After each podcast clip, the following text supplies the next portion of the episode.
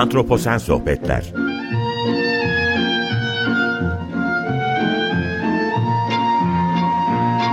Hazırlayan ve sunan Utku Perktaş Merhaba, iyi akşamlar herkese. Antroposen Sohbetleri hoş geldiniz. Ben Utku Perktaş. Bugün e, iklim değişimi üzerine konuşacağız. Yine e, küresel ısınma üzerine konuşacağız.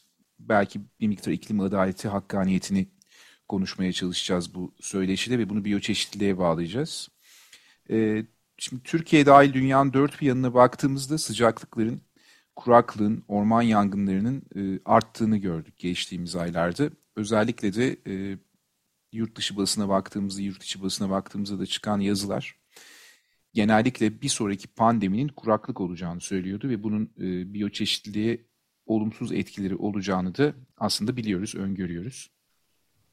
Şimdi bunlardan yola çıkarak e, geçtiğimiz günlerde bir de Hükümetler Arası İklim Değişimi Paneli'nin e, raporu yayınlanmıştı. Bunu da aslında konu etmiştik geçtiğimiz yaz döneminde ve e, hem biyoçeşitlik tehdit altında hem iklim krizi içerisindeyiz. Bunlar birbirini tetikleyen faktörler olarak devam ediyor. Bunlardan yola çıkarak bugün e, söyleşiyi şekillendirmeye çalışacağım ve bugünkü konuğum e, Profesör Doktor Nesrin Algan.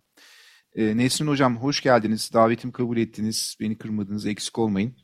Estağfurullah. Hoş buldum. E, Nesrin Hoca ile bugün e, hem iklim değişimi üzerine hem biyoçeşitlik üzerine e, bir sohbet yapmaya çalışacağız dediğim perspektif içerisinde. Hocam ben e, size hoş geldiniz dedikten sonra sorularıma geçmek istiyorum yavaş yavaş. Yeni dönem başladığında bir de Paris İklim Anlaşması'nı imzaladı Türkiye. Yani en azından parlamentosuna getirdi. Buna taraf olmaya çalışıyordu ama parlamentodan da geçirdi. Tek G20 ülkesiydi geçirmeyen.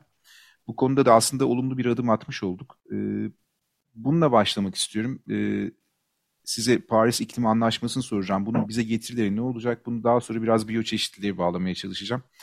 E, bu, bunu sorarak başlayabilir miyim diyeyim en azından. E, elbette. Aslında Paris Anlaşması'nın en önemli farkı daha önce yapılan iklim anlaşmalarından e, gelişmiş ülke ve gelişmekte olan ülke ayrımı yapmaksızın evet. ve ülkelere tek tek ya da ekonomik gruplar halinde bir yükümlülük getirmeksizin her ülkeye e, sorumlu olduğu sera gazı emisyonlarının e, azaltılması yükümlülüğünü vermesi.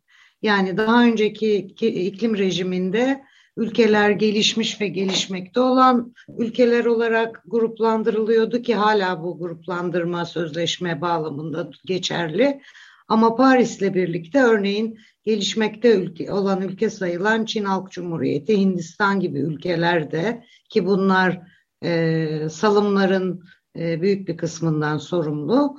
Bu sorumluluklarına uygun azaltım taahhütleri yapmak durumundalar. Bunu da ülkelere bırakıyor ülkelerin kendi e, saptayacakları bir takvim ve miktara uygun olarak e, sera gazlarını azaltmalarını ve küresel ısınmayı iki derecenin hatta mümkünse bir buçuk derecenin altında tutacak bir düzeye kadar indirmelerini e, öngörüyor.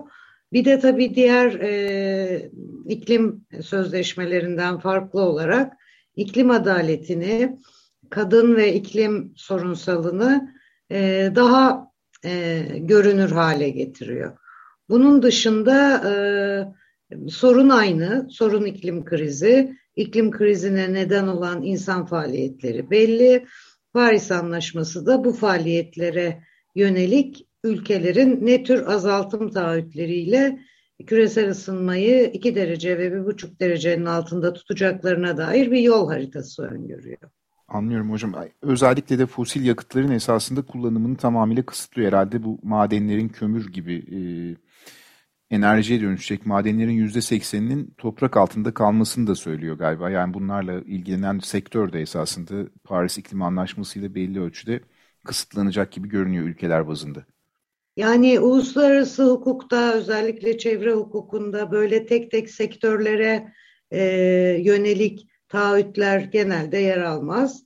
E, iklim anlaşmasında da böyle bir bir şey tadat etmiyor. Ama e, fosil e, kaynaklardan, madenlerden, e, işte tarımdan kaynaklanan ulaştırmadan yani toplamda sera gazı emisyonlarının azaltılması demek zaten sizin bu dediğinize tekabül ediyor. E, ülkelere madencilik yapma, e, fosili yer altında bırak diye bir yükümlülük e, zikretmiyor ama e, sera gazlarını azaltmak için yapacakları faaliyetler zaten bu dediğiniz e, uygulamaları içeriyor. Evet. Hocam bir de iklim kriziyle beraber biz yani küresel ısınmanın getirdiği yüklerden bir tanesi Türkiye'de de yaşadık. Orman yangınları, seller, bu tür doğal afetleri daha sık görür olduk. Bunun sebebi e, küresel ısınmanın getirdiği hava olaylarının değişmesi ve bunların frekansının artması mı, sıklığının artması mı, orman yangınlarını bu kadar sık görmemiz ya da selleri bu kadar hayatımızda yani belli bir dönemde artık normalleşir gibi oldu. Çok sık Karadeniz üzerinde seller gördük. Bunu nasıl ilişkilendirebiliriz iklim kriziyle?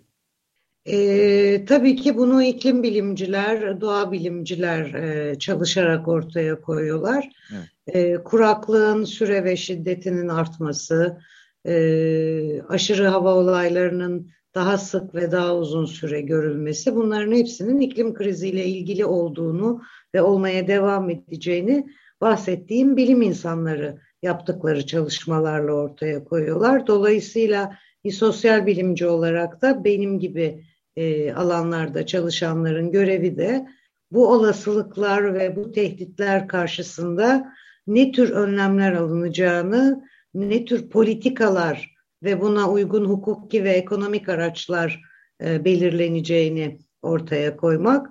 Yani söylemek istediğim doğa bilimcilere göre sizin söyledikleriniz doğru. Anladım. Ama tabii ki ben o disiplinlerden gelmediğim için ben de onların yazdıkları, ortaya koydukları, üzerinde mutabık kaldıkları e, hususları okuyarak onların sonuçlarını bertaraf edecek politik önermeler yapmak gibi bir Doğru. alanda çalışıyorum. Hocam, e, hükümetler arası iklim değişikliği paneli bu IPCC iklim değişikliğine ilişkin yeni raporunu açıkladığında e, bir şeyin altını çizdi ilk defa. Yani hep bunu bahsediyordu ama bu sefer böyle kalın bir kalemle çizer gibi oldu. İnsan etkisinin atmosferi, okyanusları ve toprağı ısıttığı kesindir. ifadesi yer aldı artık raporda bu aslında biyoçeşitliliği de olumsuz etkileyen bir şey. Çünkü bugün e, WWF'in yaşayan gezegen raporuna baktığımızda iklim değişimi dördüncü, beşinci sırada biyoçeşitliliği etkileyen faktörler arasında. Yani aslında net etkilerini henüz iklim değişikliğinin görmüyoruz. Önümüzdeki yıllarda böyle giderse görecek gibiyiz. Asıl gördüğümüz hep insan etkisiyle habitatların bozulması, e, işte kirlilik, istilacı türlere habitatların açılması ve artan nüfus artışı ben her programda da bunun altını belli ölçüde çizmeye çalıştım. Burada sizin perspektifinizde insan etkisi tam olarak ne anlama geliyor hocam? Aslında biz uygarlık tarihi derslerimizde, e, çevre politikaları derslerimizde gezegenin tarihini yani insan toplumlarının tarihini yeşil bir perspektiften e, tartışmaya, ortaya koymaya çalışırız. E, ve e, büyük patlamadan bu yana işte gezegende ilk canlılığın ve arkasından insan topluluklarının ortaya çıkmasından itibaren çevresi insanı nasıl etkiledi, insan bu çevreyi nasıl etkiledi diye bu tarihsel gelişim içinde görmeye çalışırız. Bu konuda yapılmış da çok sayıda çalışma var bildiğiniz gibi. Ee, çok enteresan gelir bana hep. Mesela insanın ateşi kontrol altına almasından sonra artık ufak ufak çevreyi etkilemeye başladığını tarihsel ve bilimsel olarak biliyoruz. Hatta Afrika'daki orman yangınları, Avrupa'daki e, yüzeysel bitki yangınlarıyla e, ilgili çalışmalar e, daha av, avcılık toplayıcılık döneminde bile insan türünün o doğal kaynakları yakarak onlardan yararlanma yolunu aradığını gösteriyor bize. E, tabii asıl etkiyi de tarım devrimiyle görüyoruz ama yıkıcı olarak insan etkisi sanayi devriminden bu yana e, bilimsel verilerinde ortaya koyduğu gibi kesinleşti. Yani bana IPCC'nin son raporunun e, bu insan etkisiyle iklimin değiştiğini ortaya daha doğrusu kalın hatlarla vurgulaması bana çok yeni bir bulgu gibi gelmiyor. Çünkü onun dışındaki her alanda sanayi devriminden bu yana insan çevreyi dönüştürme, değiştirme ve hatta ben yıkıcı uygarlık diyorum. E, yıkıcı bir biçimde o doğal kaynaklar üzerinde bir e, tarih, bir uygarlık oluşturma yolunda suçlu. Bu suçu sabit. E, e, şeylere bakarsanız sanayi devrimiyle birlikte nelerin değiştiğine ve bu kurulmuş olan sosyoekonomik düzenin ideolojik felsefi temeline zaten arkasında doğaya egemen olma düşüncesi yatıyor ve bu da insanların ve insan topluluklarının doğayı e, bir kaynak olarak görüp sömürülecek, ondan kar, rant elde edilecek, ondan uygarlaşma yolunda yararlanacak bir araç haline getirdiklerini gösteriyor. E, mevcut sosyoekonomik düzen düzenin ideolojik ve felsefi altyapısı da bu şekilde olunca biz e, sanayi devriminden bu yana ki hani gezegenin büyük patlamadan itibaren varoluş serüvenini 24 saatlik bir sürede e, göstermeye çalışan bilim insanları bilirsiniz. Bunu e, çok çarpıcı olarak ortaya koyarlar. Eğer biz saat 24'te büyük patlama olmuşsa sanayi devrimi bir dakika önce oldu bu 24 saat içinde. Yani bir dakikada gezegenin bütün kaynaklarını talan etmişiz. Evet. E, bunun kuşkusuz iklime bir kriz olarak yansıması e, çok önemli. Ama iklimden daha önce tüm toprak kaynaklarını, tüm e, su kaynaklarını, tüm biyoçeşitlilik bileşenlerini uygarlaşma, gelişme uğruna bu kadar yıkıcı biçimde yok ettiği zaten e, çok uzun yıllardır bilinen bir şey. Bu da işte insan topluluklarının e, yönetilme biçimlerinin ve onun dediğim gibi düşünsel arka planını olduğu gibi yansıtan bir şey. Anlıyorum. Hocam bir de bozulan yani burada salt denge değil galiba asıl bozulan ekolojik düzen o zaman. Ee... Evet ben o, o konuda da sizlerden sizin e, e, bilim dallarınızdan ve formasyonlarınızdan ödünç alıyorum kavramları. Hı. Ben de uzun süredir ekolojik denge kavramını kullanmamaya çalışıyorum. Çünkü bu da yine insan tarafından getirilmiş bir e, betimleme. Biz dışarıdan bakıp bir denge tanımlıyoruz. Halbuki ekolo, ekolo, ekosistemlerin, ekolojik hayatın bir düzeni var. Biz işte o düzeni alt üst eden bir tür olarak ve o düzene gittikçe yabancılaşan bir tür olarak bu yıkımın sorumlusuyuz. Anlıyorum hocam. Buradaki ekolojik düzeni bozanlar da insan faaliyetleri. Bunu da sera gazlarını kullanarak yapıyor esasında insan şimdiki küresel ısınmayı etkiliyor. Yani küresel ısınma da öyle yapıyor ama mesela e, biliyorsunuz siz de bu konuda oldukça fazla e, konferans, açıklama vesaire yaptınız, takip ettim. Evet, e, şu meşhur Covid salgınının hala içinden çıkamadığımız Covid salgınının evet. ekolojik nedenleri var. Ve çok uzun yıllardır hem bilim camiası hem uluslararası örgütler bu konuda çok e, sayıda rapor yayınlıyorlar.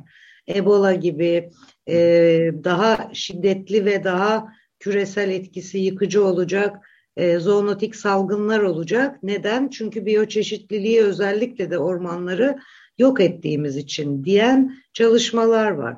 E şimdi bakıyorsunuz bütün bir Afrika kıtasında yaşayanlar e, protein ihtiyaçlarının yaklaşık yüzde altmışını bu yaban hayatından karşılıyorlar.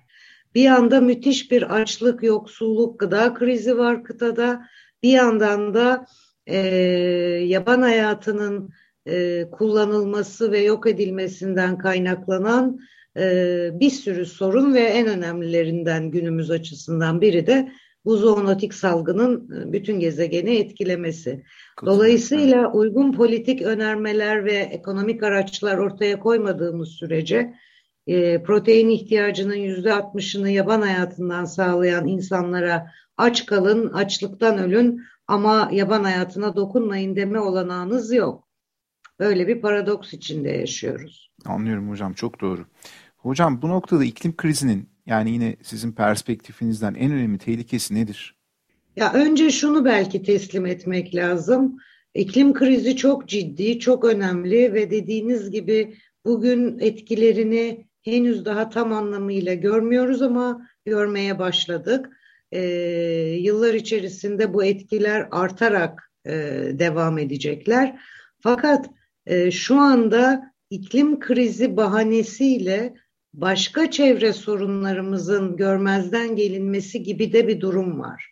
Ben başlamadan önce iklim krizinin e, sonuçları ya da etkilerine bunu söylemek isterim. Çünkü biz biliyoruz ki yine doğa bilimcilerin ortaya koyduğu bir vaka şu anda gezegende biyoçeşitlilik krizi iklim krizinden daha hızlı ve daha tehlikeli bir şekilde sonuçlarını evet. gördüğümüz bir kriz. Elbette iklim krizi biyoçeşitlilik krizini de artırıyor ama dediğiniz gibi e, dördüncü sırada bir faktör olarak ele alınıyor. Bu temelde insanın yanlış politikalarla bu kaynak biyoçeşitliliği kaynak olarak sömürmesi yatıyor. Ee, yanlış e, bir biçimde, yok edici bir biçimde e, kendi kendini sürdürebilmesine imkan vermeyecek, sınırları aşacak, e, kendini yenileme kapasitesi sınırlarını aşacak biçimde kullanması yatıyor. Ama iklim krizi e, o kadar e, yaygın bir politik e, sorun haline geldi ki biz biyoçeşitlilik krizini de görmüyoruz ya da örneğin atık krizini de görmüyoruz. E, 21. yüzyılda 2021 yılında dünyada eğer atıklar hala yönetilemiyorsa, hala plastik atıklar ve plastiğe bağlı mikroplastik sorunu içme suyumuzdan e, ana karnındaki cenine kadar her e, yere sinmişse e, iklim krizinin etkilerini görmeyi e, beklemeden e, çünkü bu kriz bu sorunları da artıracak. E, bu bahsettiğim türden çevre sorunlarının çözümü için çok ivedi tedbir almamız gerekiyor. Çünkü örneğin e, plastik üretimi esnasında iklim krizine yol açıyoruz. Plastiklerin evet, taşınması evet. sırasında iklim evet. krizine yol açıyoruz plastiklerin tüketilmesi ve çöp atık haline gelmesi de iklim krizini artıran bir faktör.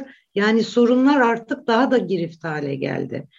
Ee, o nedenle iklim krizi tek başına zaten büyük bir sorun ama şu anda yaşadığımız ve iklim krizinden daha hızlı olarak hayatı etkileyen diğer sorunları da artırıcı bir etkisi var. Ee, bütün yaşam destek sistemlerini gezegendeki tehdit ediyor iklim krizi. Biz tabii ister istemez e, yaygın egemen anlayışın e, bir sonucu olarak insan merkezli bakıyoruz olaya evet, evet. ve insana etkilerini, insan topluluklarına, insan uygarlığına etkilerini bakıyoruz ama insan dışındaki canlı ve cansızlara etkilerini de görmemiz gerekiyor. Sizin çalıştığınız alan eğer son 50 yılda dünyada yaban hayvanlarının nüfusu yüzde 68 azalmışsa ve 6. büyük yok oluşu yaşıyorsak, iklim krizi bunu daha da artıracaksa e, artık başka bir bahane ya da gecikme gerekçesi bulmamızın e, rasyoneli yok. Yani e, varlık yokluk sorunsalı. Ya da mesela Türkiye'de e, biliyoruz ki çok sayıda sulak alanı kaybettik dünyada olduğu gibi. Evet, e, su kaynaklarımız hızla tükeniyor. Elbette iklim krizine bağlı olarak kuraklık ve su kaynaklarının yok olma tehdidi çok büyük. Ama asıl sorumlu biziz. Çünkü Türkiye'de su kaynaklarımızı e, sürdürülebilir bir biçimde yönetmiyoruz. Korkunç sulama politikaları, yanlış sulama politikaları ya da suları kirletmeye devam eden atık sistemleriyle eğer bu suları yönetirsek bir de üstüne iklim krizini eklerseniz tabii ki su fakiri bir ülke olursunuz. O nedenle hani iklim krizinin sonuçları elbette çok önemli. Ee, örneğin ben Karadenizliyim. Hiç alışkın olmadığımız düzeyde bir deniz suyu e, sıcaklığı artışı var Karadeniz'de ve bunun tetiklediği yağış artışı Karadeniz'in jeogra- e, e, coğrafi jeolojik yapısıyla da birleşince müthiş sellere yol açıyor. Ama bu bizim dere yatağına imar iskan izni vermemize haklı çıkaran bir durum değil ya da daha doğrusu onu görmezden gelmemizi gerektirecek bir durum değil. Evet iklim krizi Karadeniz'de selleri artırıyor ama siz eğer dere yataklarına e, konut vesaire bina yapmazsanız o selden etkilenme e, oranınız azalacaktır. Söylemeye çalıştığım sorunlar karmaşık, kaotik, girift bir de buna iklim krizi eklenince daha da karmaşık oluyor ama şunu mutlaka ve mutlaka vurgulamamız gerekiyor. Türkiye'de ve dünyada insan faaliyetlerine, kalkınmaya yönelik her türlü politikamız artık iklim krizini dikkate alarak belirlenmeli. Yani her türlü politika derken sınırı yok bunun. İstihdam politikasından e, eğitim politikasına kadar, e, aile politikalarından konut politikalarına kadar, imalat sanayinden ulaştırmaya kadar her politika düzenlemesinde ve buna yönelik ekonomik, e, mali bütçeleme vesaire e, hedefleri iklim krizini öngörerek olası iklim krizi etkilerini hesaba katarak yapmamız gerekir ki maalesef çok uzaktayız tabii bu anlayıştan. Anlıyorum hocam. Hocam şimdi iklim krizi derinleştikçe iklim adaleti de e, giderek yükselen bir talep oluyor. E, bu iklim adaletiyle mesela biyoçeşitlilik içinde bir adalet kavramı ortaya atılabilir mi? Bunu nasıl tanımlarsınız?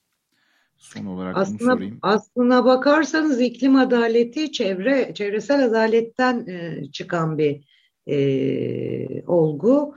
E, genel anlamda çevresel adalet dememiz gerekir e, sorunu iyi tanımlamak için. E, kirletici tesislerin ya da atık bertaraf tesislerinin özellikle Amerika Birleşik Devletleri'nde azınlıkların, renkli ırkların yaşadığı bölgelere kurulması ya da Amerika Birleşik Devletleri e, topraklarının kadim sahipleri olan Kızılderililerin bu varlıklarının ellerinden alınıp onları rezervuarlara kapatmayla gündeme gelmiş bir kavram. Ama günümüzde iklim adaleti sorunsalı çevresel adaletin içinde daha çok öne çıkıyor. Çünkü iklim krizinden en çok e, dezavantajlılar etkileniyor. Yoksul ülkeler ya da ülkelerin yoksul çalışan e, sınıfları ya da e, kadın ve kız çocuklar başta olmak üzere toplumsal cinsiyette farklı konumda olanlar, engelliler, açık havada çalışanlar, tarım işçileri başta olmak üzere. Dolayısıyla e, zaten gezegende muazzam bir e, ekonomik ve toplumsal eşitsizlik, adaletsizlik sorunu var. İklim krizi bunu çok daha derinleştirecek e, bir etki yapıyor. E, bunların hepsine dair e, çok ciddi bilimsel çalışmalar var. İşte bu kasırgalarda, sellerde ölenlerin, evsiz ya da tarlasız kalanların oranına ya da işsiz kalanların oranına baktığınızda bu bahsettiğim dezavantajlı olanlar daha çok etkileniyor, ölüyor e, ya da e, e, sonuçları bunlar açısından yıkıcı oluyor. İşin bir paradoks oluşturduğunu gösteren örneklerden biri de iklim kriziyle mücadele için e, diyelim ki fosil yakıtlardan vazgeçeceksiniz. Bu alanda istihdam edenlere de bir adaletsizlik yapıyorsunuz bu durumda. Kömürde, petrolde, doğalgazda, madende çalışan işsiz kalıyor. Onun için zaten e, Birleşmiş Milletler başta olmak üzere ve akademik camiadan birçok sosyal bilimci e, iklim krizini çözebilmek için alınacak tedbirlerin iklim adaletsizliğine yol açmaması e, konusunda özel çalışmalar yapıyorlar. İşte adil geçiş nasıl olacak, e, işsiz kalanlara yenilenebilir enerji başta olmak üzere başka alanlarda istihdam olanakları nasıl sağlanacak diye. Elbette çevresel adaletsizlik biyoçeşitlilik bağlamında da e, çok ciddi bir sorun. Çünkü biyoçeşitlilik dediğimiz şey nedir? İşte ekosistem çeşitliliği, genetik çeşitlilik, e, tür çeşitliliği. Hem e, geleneksel yaşam alışkanlıkları ve adetleri bakımından yoksulların, kadınların çok etkilendiği bir konu bu. Şeyden bahsediyorum. E, Amazon'da, Avustralya'da e, yaşayan yerli halklardan evet, evet. E, ya da e, örneğin genetik biyoçeşitliliği en çok nerede görüyoruz? Tarımsal genetik biyoçeşitlilikte e, tarımda ya da kırsal alanda çalışanlar e, bunların yok olması e, işsizlik anlamına gelmiyor sadece gıdasızlık anlamına da geliyor bunlar için. Çünkü kendi ektiğini yiyebilecek e, ekonomik olanaklara sahip gruplardan bahsediyoruz. Satın alma gücü olmayıp kendi bahçesine ektiğiyle yaşayan. Dolayısıyla kaybettiğimiz her kaynak ya da varlık e, doğrudan bu yoksul ya da e, kadının çoğunlukta olduğu nüfus gruplarına etkiliyor. E, ama tabii burada adalet, iklim adaletini ve çevresel adaleti ben sadece insan türü açısından ele almıyorum. Hatta bazılarının yaptığı gibi sadece canlılar arasındaki bir adalet anlayışı olarak ele almıyorum. Canlı ve cansızların tamamına yönelik bir adalet anlayışı olarak ele alıyorum. Yani demeye çalıştığım şu, İkizdere deresinin de adalete ihtiyacı var. Sadece bir su kaynağı ya da bir ekosistem olarak insan türünün ya da diğer canlı türlerinin o dereye ihtiyacı olduğu için değil.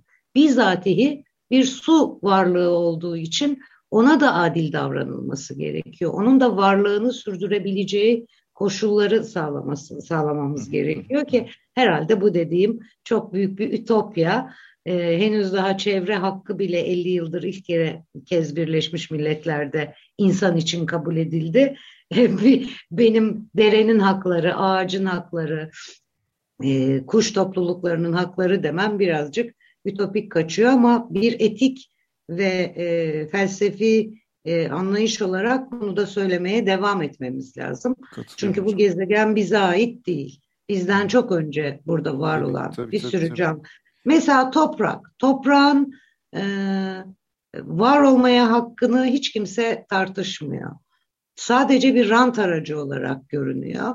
E, tarımda ya da sanayide ya da konutta üzerine ne inşa edeceğinize bakılıyor. Halbuki o toprak olduğu için kendisi için değerli. Ve ne acı ki üzerine basıp gittiğimiz, cansız olduğunu varsaydığımız için yok etmekte hiç beis görmediğimiz bir biyoçeşitlilik türü. Söylemeye çalıştığım bu etik anlayışı, bu bakış açısını zaman içinde çok yavaş da ilerlese değiştirmedikçe insan türünün işi çok zor. Çok teşekkürler hocam. Hocam eksik olmayın. E, süremizin sonuna geldik. Çok akıcı üretken bir sohbet oldu. Ben katıldığınız için, davetimi kabul ettiğiniz için tekrar tekrar teşekkür ediyorum. Vakit ayırdınız. Rica ederim. Ben teşekkür ederim bana e, yer verdiğiniz, beni davet ettiğiniz hocam? için. Çok... Çünkü biz sosyal bilimcileri genellikle iklim, e, plastik atık ya da biyoçeşitlik gibi konuları bilmeyen, anlamayan bir grup olarak nitelendiriyor, yo, yo, hayır, nitelendiriyorlar. Asla. Halbuki ne doğa, ne iklim, ne e, çevre siyasetin dışında değil, siyaset üstü değil. Bunlar siyasi kararlarla bu hale e, gelen varlıklar. Dolayısıyla sosyal bilimlerin de çok önemli bir çalışma alanı. Umarım bundan sonra daha sık ve daha çok birlikte bir şeyler üretme imkanımız olur. Umuyorum hocam. Çok teşekkürler. Ben ee, teşekkür ederim. Sağ olun hocam. Ee, ben programın sonuna geldiğimiz için dinleyicilerimize iyi akşamlar diliyorum. Ee, önümüzdeki hafta yeni bir konukla yine biyoçeşitlik sohbetlerine devam edeceğiz. Hoşçakalın. İyi akşamlar. Antroposen Sohbetler